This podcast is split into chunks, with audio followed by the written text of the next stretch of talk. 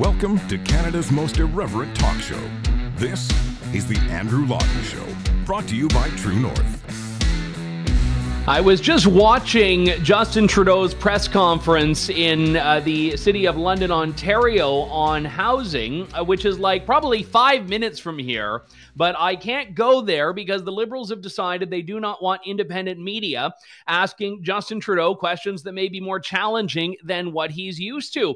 Welcome to the Andrew Lawton Show. Uh, before we begin, I think it is important for us to share this little public service announcement from Canada's top doctor just as a follow up, I'm sorry to cut you off, but I just wanted to take note. You're all you're all masking, which is lovely to see, of course. But most government ministers are are not now. Most MPs are not. Most people on the street are not masking. Is is there any specific guidance on that going forward at, at this point?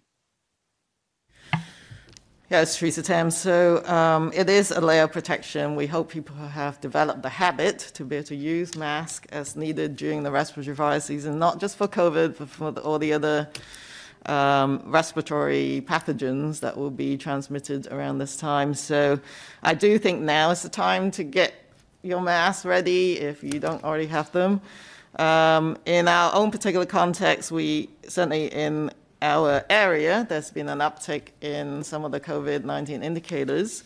Uh, for me personally, there, there have been cases around, um, you know, my, even my work colleagues. So uh, that's one of the reasons uh, why we are wearing masks today.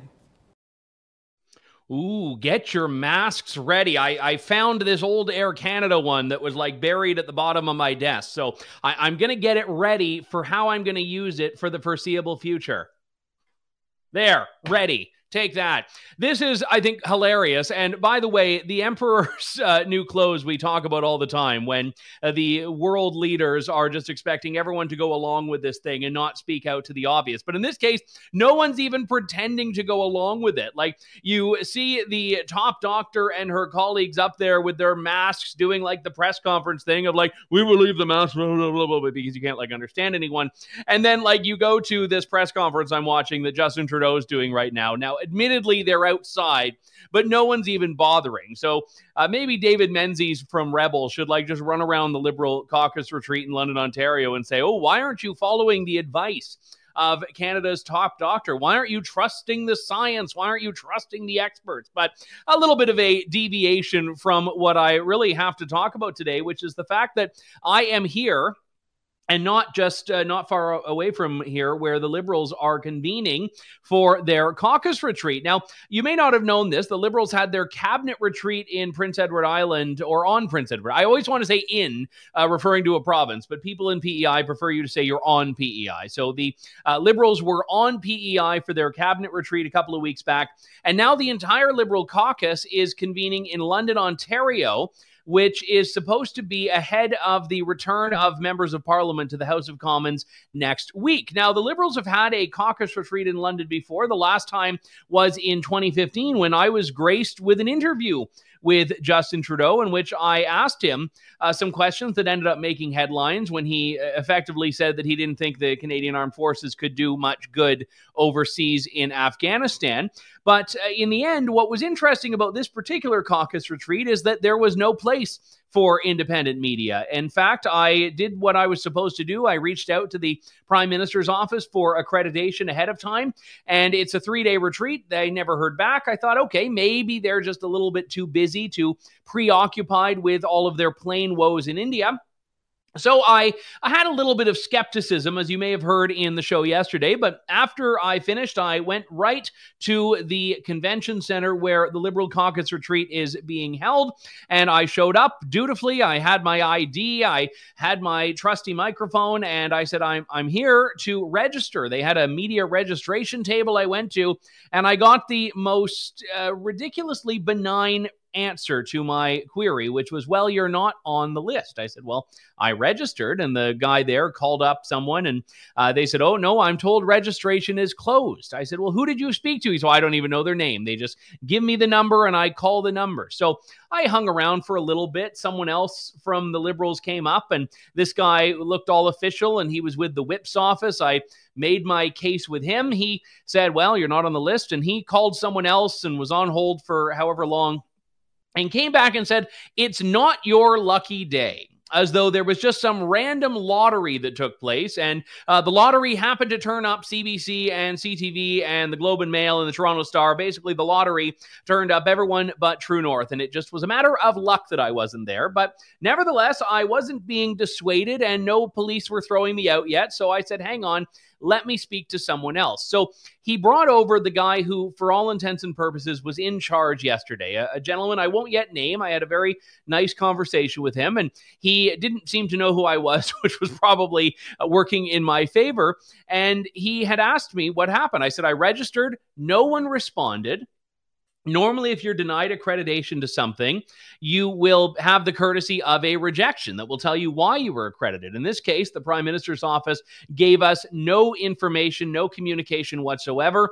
I sent numerous emails. I called their media relations hotline. I emailed Justin Trudeau's senior press secretary directly no response whatsoever. And all of these people that were being phoned at the media registration table, no one would give a name and no one would give a reason. They just said, You are not allowed. You're not on the list. You're not accredited. So, as it stands, I have been banned from covering not only the Liberal caucus retreat run and funded by taxpayer dollars by the government of Canada, but I have been banned from covering a retreat in my own city.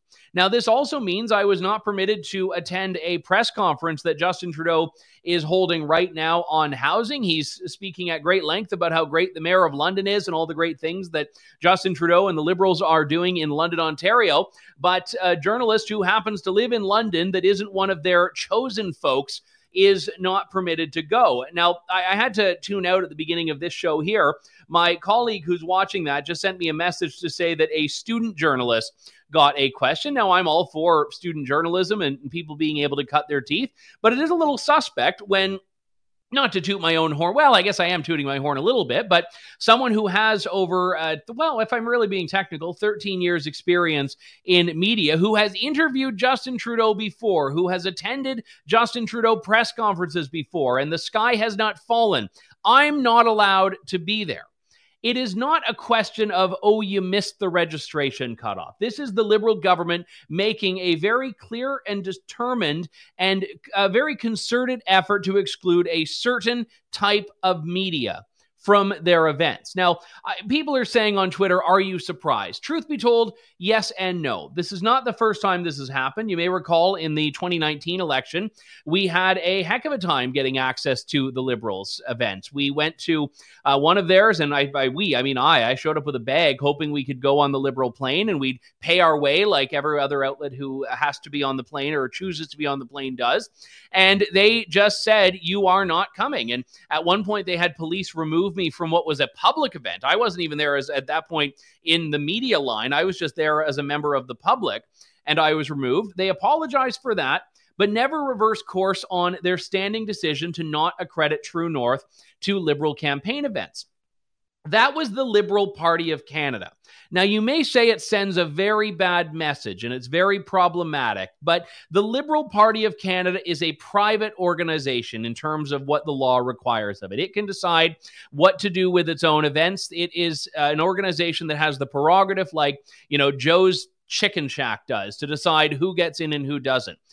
The Liberal Caucus Retreat is a partisan event, yes, but it is a government event. It is the Prime Minister's office, an organ of the executive branch of government in Canada, that is running this, which means there is a legal obligation to respect charter rights, of which freedom of the press is a very important one, falling under freedom of expression.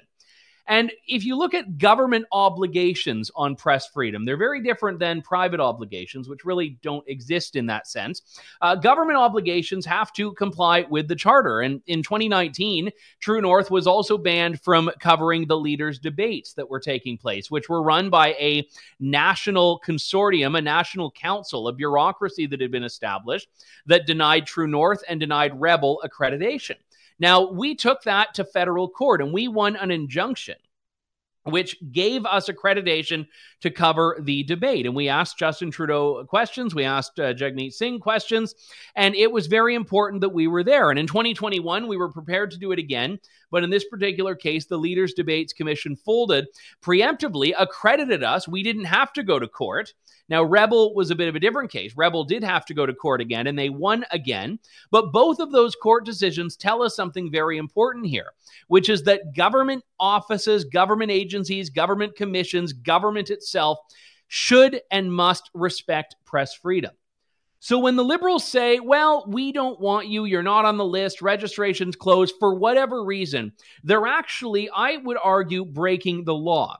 And even if you don't go that far, they're doing something that is fundamentally wrong in a democratic and pluralist society, which is to say, we are picking and choosing who we believe is legitimate media which has been the core frustration that people like me have been raising about the liberal government's internet regulation bills. This idea that government is picking and choosing winners. They're picking and choosing who gets to be a content creator, who gets to be a publisher, who gets to be a broadcaster, who gets to be a podcaster. These are all questions that are inevitably baked in.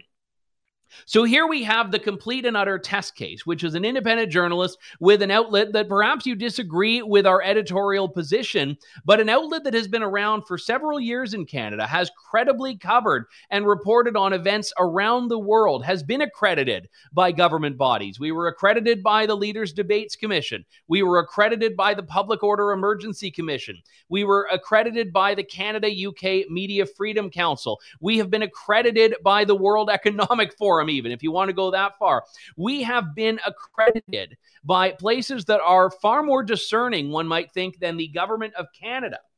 And what is fascinating here is that there has so far been very little to no uh, engagement on this from outlets who are accredited. Now, again, I've tweeted on this. I haven't reached out to individually journalists that are at this press conference yet. So they're busy, they're on the road. Maybe they haven't seen it.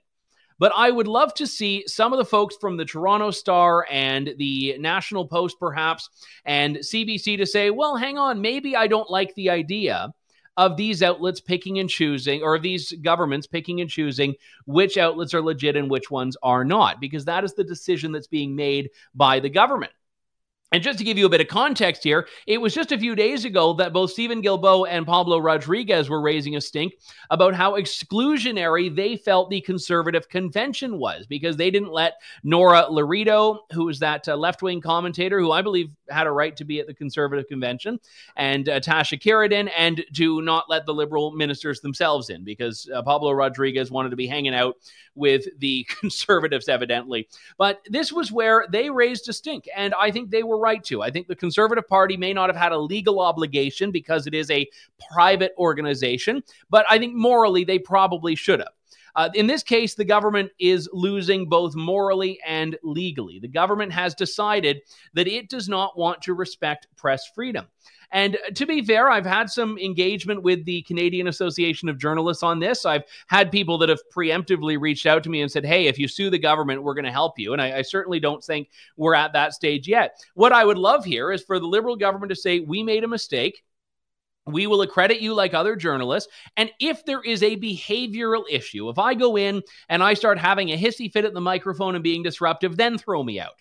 But they're not making a claim based on that. They're not saying right now anything at all they are fundamentally denying me even the right to review whatever criteria it, it is by which they are making this decision which is why it is so particularly concerning. And uh, press freedom is not in a special category, it is part of freedom of expression. My press freedom is the same as yours. And I think it's very important that we talk about this and that the liberals are unafraid to uh, perhaps have someone that's going to ask them a, a, question that they might not like. That is part of what press freedom is. And, you know, you know, if the roles were reversed and Pierre Poilievre and the conservatives were to be in government and they say, ah, oh, you know, we don't like that uh, CBC, we're not going to let them do our press conferences, there would be like Amnesty International would be descending on Ottawa to protest that. So I'm not saying I need Amnesty International to take up my case, but I am saying that anyone who values press freedom needs to do so continuously.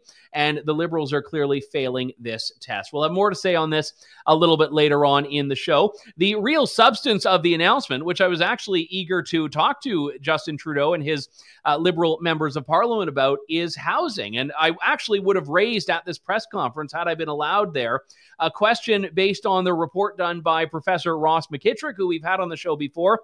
He's an economics professor at the University of Guelph and, and also does great work with the Fraser Institute. He has come out with a new study called Wrong Move at the Wrong Time, talking about in the midst of a housing crisis, why government regulations on energy efficiency are making the cost of homes much, much worse. Ross McKitrick joins me now. Always good to talk to you, Ross. Thanks for coming on today. Hi, Andrew. My pleasure. So uh, let's first off talk about what it is you were setting out to analyze here, because we know that home values, just based on uh, any number of uh, criteria, are going up in cost. We know that uh, people, especially young people, are being essentially priced out of the market here. You've touched on an aspect that I don't hear discussed in the housing context uh, as much as it here. Uh, what I'm looking at is a detail that's buried in the federal government's emission reduction plan, which was published last year it got some attention. The plan got some attention at the time, but a little detail uh, is buried in it, which is a requirement for new homes as of 2025 to be 61% more energy efficient, and by 2030, 65% more energy efficient. And commercial buildings have to be 59% more energy efficient.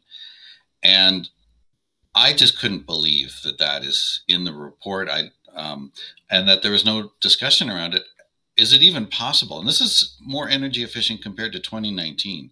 So if you looked at houses built in 1919, I don't think we're 65% more energy efficient than houses built in 1919, but maybe we could get there. But 2019 houses in Canada are already very energy efficient where they're insulated, double glazed windows, all, all that stuff. So we're already very energy efficient. And they're now saying basically you have to build houses that don't use any energy. And how on earth people are supposed to heat their house and light their house and, and all the rest of it.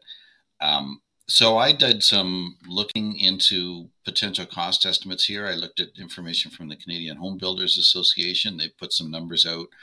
And my estimate is and i think it's probably a bit optimistic but it'll raise the cost of building a new home in canada by about 8.3 percent and so that on a national average basis is over 50,000 per uh, per house. And that in turn is going to have some negative economic impacts, reduce GDP, but it'll also really hit the construction industry hard. I think uh, we'll see output and employment falling in the construction sector, which is the opposite of what we need. We need a lot more people working in the home building sector.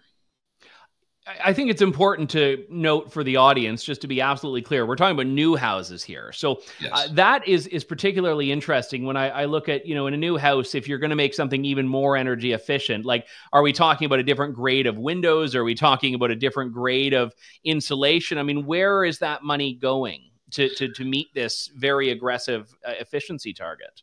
Yeah, and unfortunately, a lot of people who are real advocates for an aggressive energy efficiency agenda. They they always assume that no matter how rigid you set these targets, people always benefit from them because you save money on the energy down the road.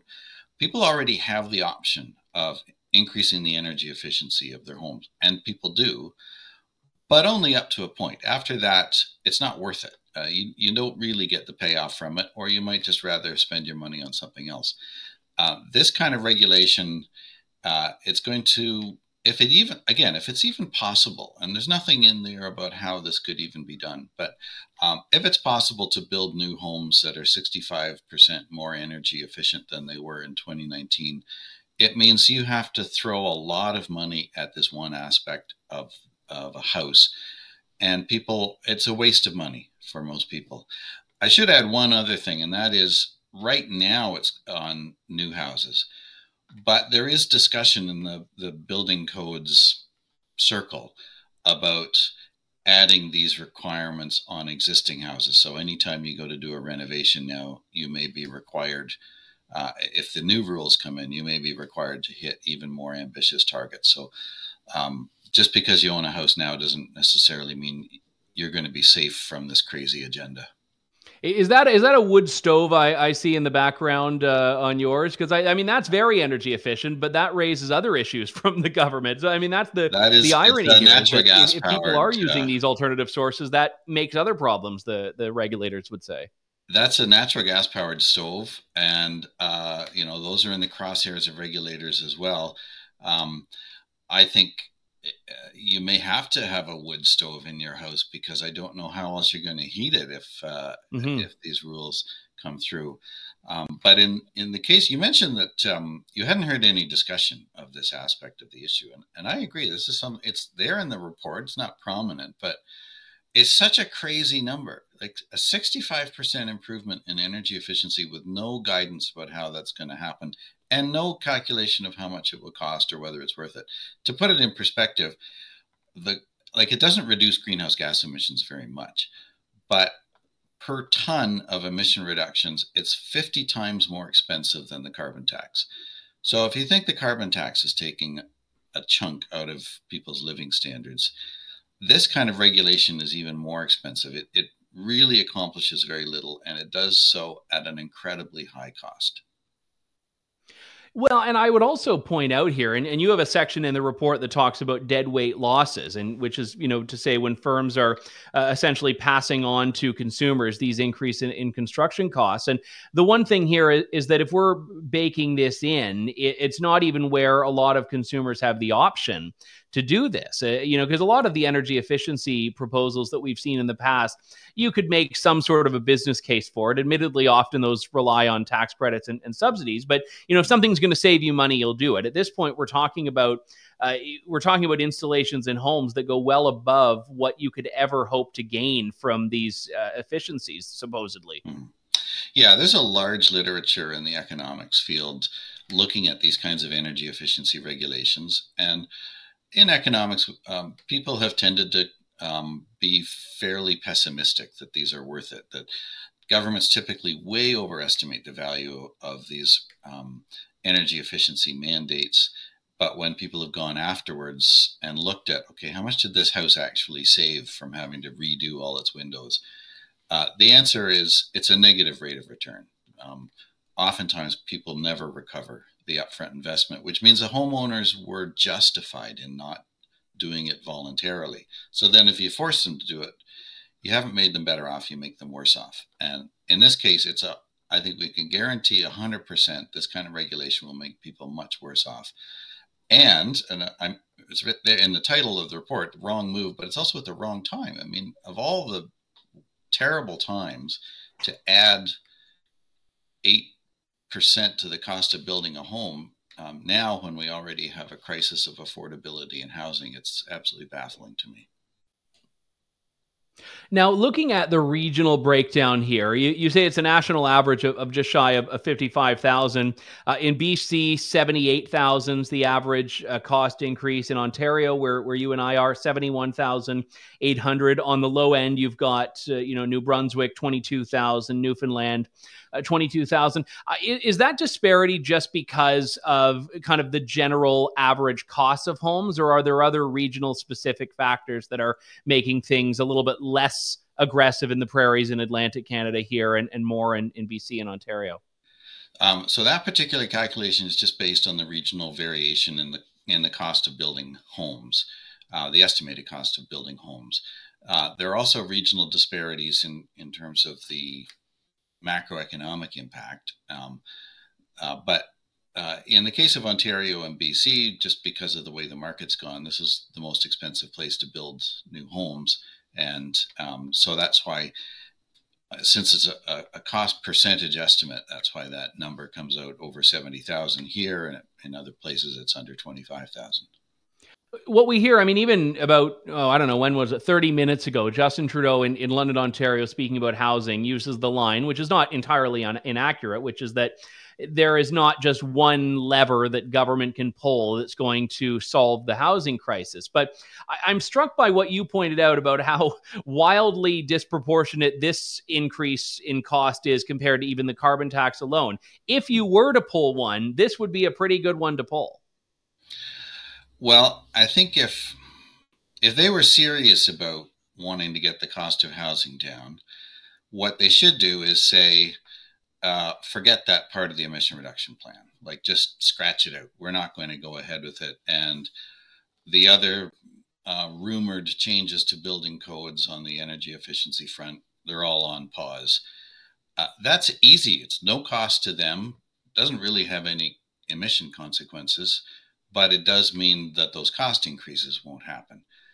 The fact that uh, this government is not able to uh, walk away from any of its climate policies because that's their top priority, I think gives you an idea more generally of whether they're going to be successful in addressing the housing crisis generally. It's uh, I just don't think it's it's yet a priority for them.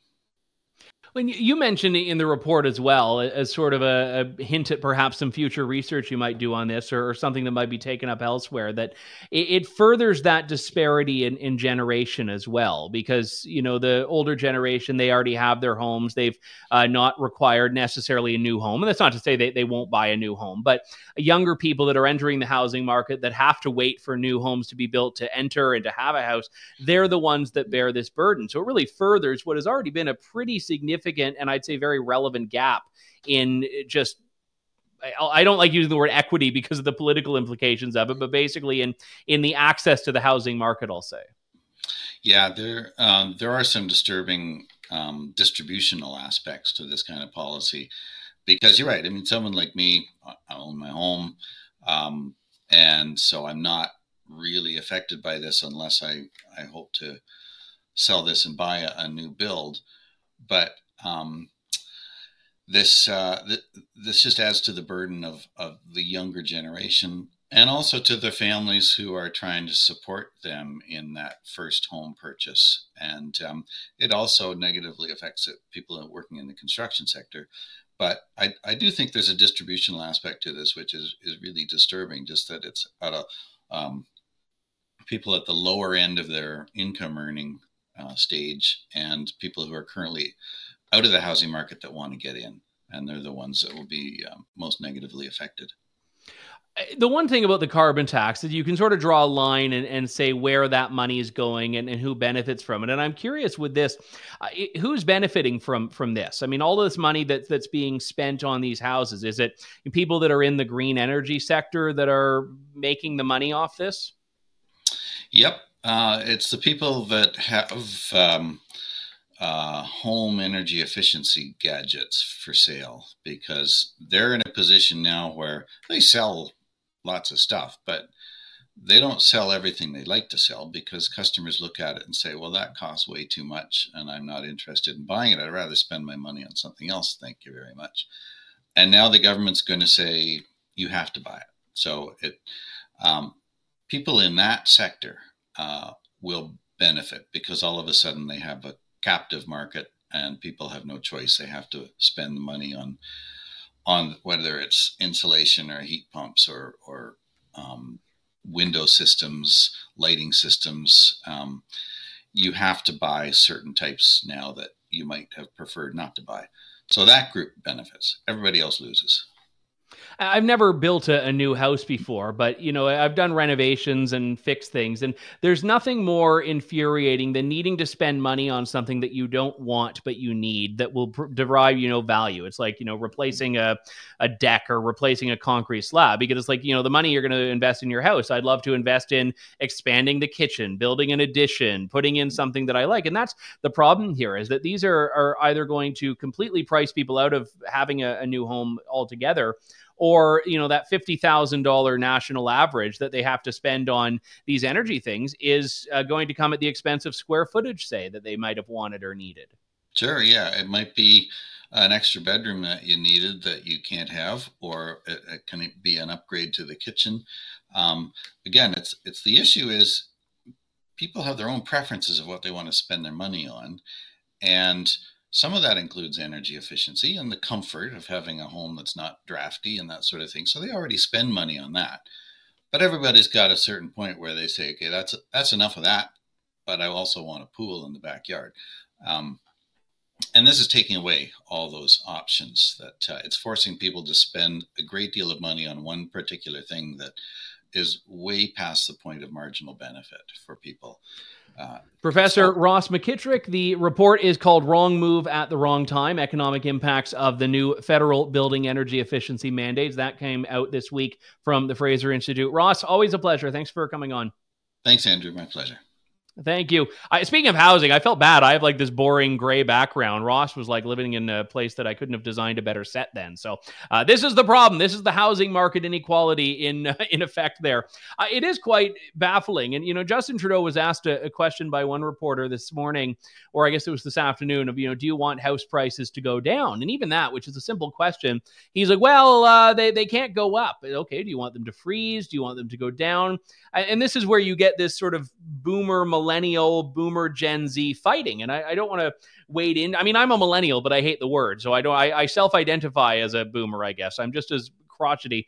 But the thing about it is that you end up with these generational spats because obviously, you know, some folks who have had their house and they've invested in that, they don't want to lose any value on that. But the result of this is a complete crisis. I've had a request to reignite the water heater debate. No, I'm not reigniting the water heater debate, although I will say uh, that I guess renting a water heater is one way of, you know, saving like a couple thousand dollars up front, but in the end you'll uh, you'll lose money. So, uh, well, why don't you just rent everything? Rent the windows, rent the well, rent the whole house. No, because then you don't own it. That's the problem. So, uh, but right now we have people that do not have the choice, and you know the liberal government they were committing to this line legalize home construction legalize housing like as though they're they're like trying to do their own version of end the gatekeepers but end the gatekeepers is a lot snappier a slogan so they have legalized housing. It's like well i don't know like you legalize pot or whatever or like this is the, the whole point. So uh, sean reminds me it's all the own nothing and be happy approach in real time. Uh, you know it's sort of a joke but there's some truth to it because right now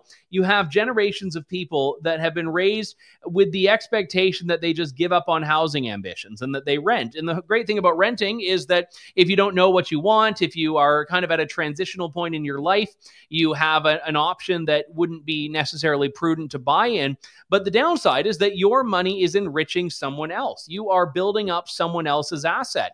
And this is the whole point here is that now people buying a new house, building a new house, are enriching these green energy companies that have just uh, put their finger in the wind and realized that this is the climate. And, you know, be very, very interesting to see exactly what discussions went on between government and people in this sector when they were drafting these regulations. I think that's a, a question that I should look into as well. We are winding down our time together. If you're just tuning in, we spoke earlier about how I've been summarily summarily banned from covering the Liberal Party's caucus retreat in London, but it's not actually a Liberal Party event. It is a conservative uh, conference that was a partisan thing in Quebec City. It is a government thing in London. It is a liberal government thing. It is the taxpayers that are paying for this. It is the prime minister's office running accreditation.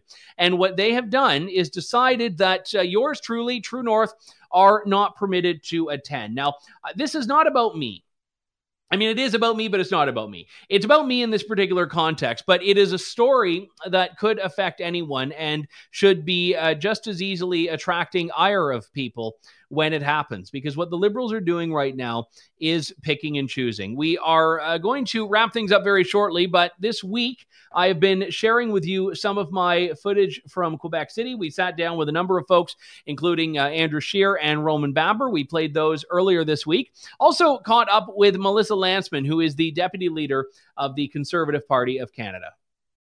Sitting down at the Conservative Party of Canada Quebec City Convention with the Conservatives Deputy Leader, Thornhill MP Melissa Lantsman. Melissa, good to talk to you. Nice to see you. Uh, let's talk about the enthusiasm here, because oftentimes when a party's in opposition, there can be a, a bit of a, a pall over things. And in this particular case, it's a party that's lost the last three elections, but that's not the vibe that you're picking up in this room it's here. Certainly not the vibe. And with you know, with thousands of delegates from across the country, every single riding uh, represented in beautiful uh, Quebec City, that doesn't hurt with uh, with nice weather.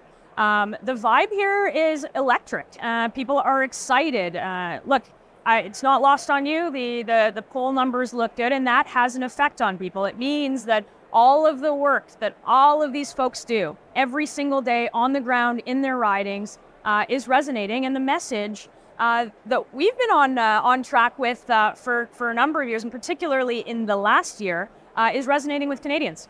Uh, do you think it's that the conservative message under Pierre Poilievre has kind of shifted to one that's resonating with more Canadians, or do you think it's that the climate in Canada and the circumstances in Canada have changed to catch up with where conservatives are? Look, realistically, I think it's both. But we have, you know, we've got a leader who is non-stop every single day in a different corner of the country. Uh, oftentimes with uh, with his wife, who is uh, who is often uh, talked about as the uh, as the not so secret secret uh, weapon.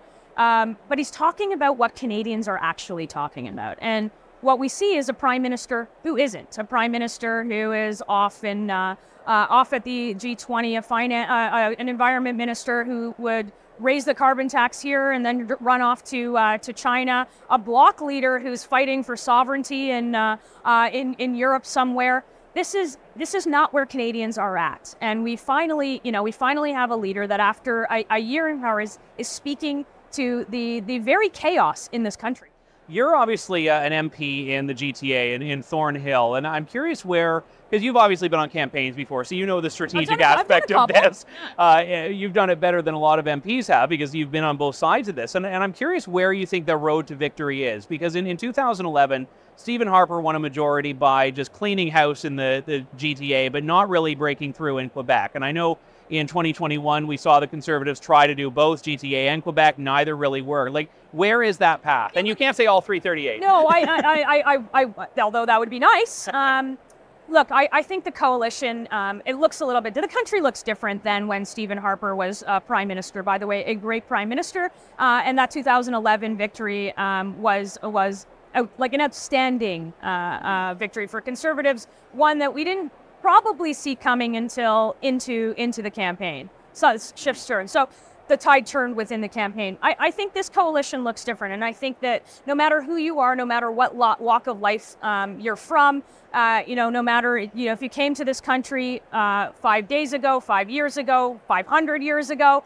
um, there is a spot for you in the uh, in the in the Conservative Party. And because the country looks different, the coalition looks different. So southwestern Ontario, the 905 certainly, the Van, uh, the Greater Vancouver area, uh, all of these are are targets what is it that you would like to champion personally under a conservative government? And I'm not asking you to like pick your cabinet spot if you had one, but but no, going in there, I mean, what what are the issues that, that you really personally see yourself as being to bring outside of an opposition role and in a government role, if that's where the tide takes you? Look, uh, if the tide takes us there, and we're lucky enough, and we're going to do the work every single day to to try to get there. But there are so many things to fix in this country. Attracting investment back to this country is uh, is certainly one of them. Uh, our role on the world uh, stage, making fixing our, our, our very broken bureaucracies, our services to, to Canadians, and getting back on track, on a, on, a, on a fiscal track, a path to balance, and, and making life more affordable for Canadians. So there's no shortage of, of, uh, of areas to, to fix and no shortage of areas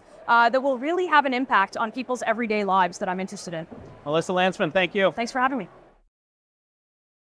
people were cheering at something there and i'm trying to remember what was happening when when that was being recorded. That's the problem is that you're there and you like want like the excitement of the room and the ambient noise and the hum and then like something like happens behind you and you just like want to look over your shoulder. Like i remember when we were doing the live election night show in alberta for uh, the elect. Well, I guess the election was when we did the live election night show, and every now and then people would just like cheer excitedly about something, and you'd like just forget about who you were talking to and want to see, and then it was like they just saw some clip on the television that they liked or something. But in any case, that was Melissa Lantsman. Good to chat with her. I actually have known her a little bit when I ran for office many years ago. She worked in the war room for the Ontario PC Party at the time and I was a, a, candidate, and she was in the media relations. So she was the one that was like fielding all the calls from reporters asking about how uh, terrible I was. So it's good that she was still sitting down with me after having lived through that. Uh, listen, we are going to follow along with the housing file, of course. It's one of the pressing issues of our era, and I think it's why the conservatives have been picking it up. It's why the NDP have been missing a huge opportunity to deal with this. I mean, there was a Liberal MP who introduced Justin Trudeau today, Arielle Kayabaga from London, who is a young single mother. She makes, as a member of parliament, 170 some odd thousand dollars. And she's talking about how she can't afford a home. Now, I do think that comments like that really come a little rich when you're making as one person more than a lot of people are making in their entire household. But at the same time, I, I, don't think she's entirely wrong that now you can have a salary that's in the high six figures. I guess not the high six figures, but the high hundreds, and still not be able to buy a, a home that meets your needs, whatever those needs are. And it's not to say that, you know, there wouldn't be some option available to her. I mean, Pierre Poilievre got in trouble for pointing to a house and, and calling it a shack one, so I, I wouldn't go down that road. But it is, I think, very concerning right now. And the Liberals are just waking up to this problem now. And, uh, you know, I like to think that I might have been able to offer something at that press conference, ask a, a question about how these energy regulations that Ross McKitrick was talking about are driving up prices. But alas, the Liberals have decided that might just be a little bit too tough for them to handle. Why else would they have turned down yours truly? So uh, hopefully, uh, when I get off air, I'll have an apologetic call from the Liberals saying, We're so sorry. We've reconsidered. We now decide press freedom is a bit of an important thing. Come down, pick up your credentials, and then I'll be broadcasting a different story tomorrow. But I am not optimistic. That does it for us. We will be back tomorrow to close out the week here on The Andrew Lawton Show, Canada's most irreverent talk show. Thank you, God bless, and good day to you all. Thanks for listening to The Andrew Lawton Show. Support the program by donating to True North at www.tnc.news.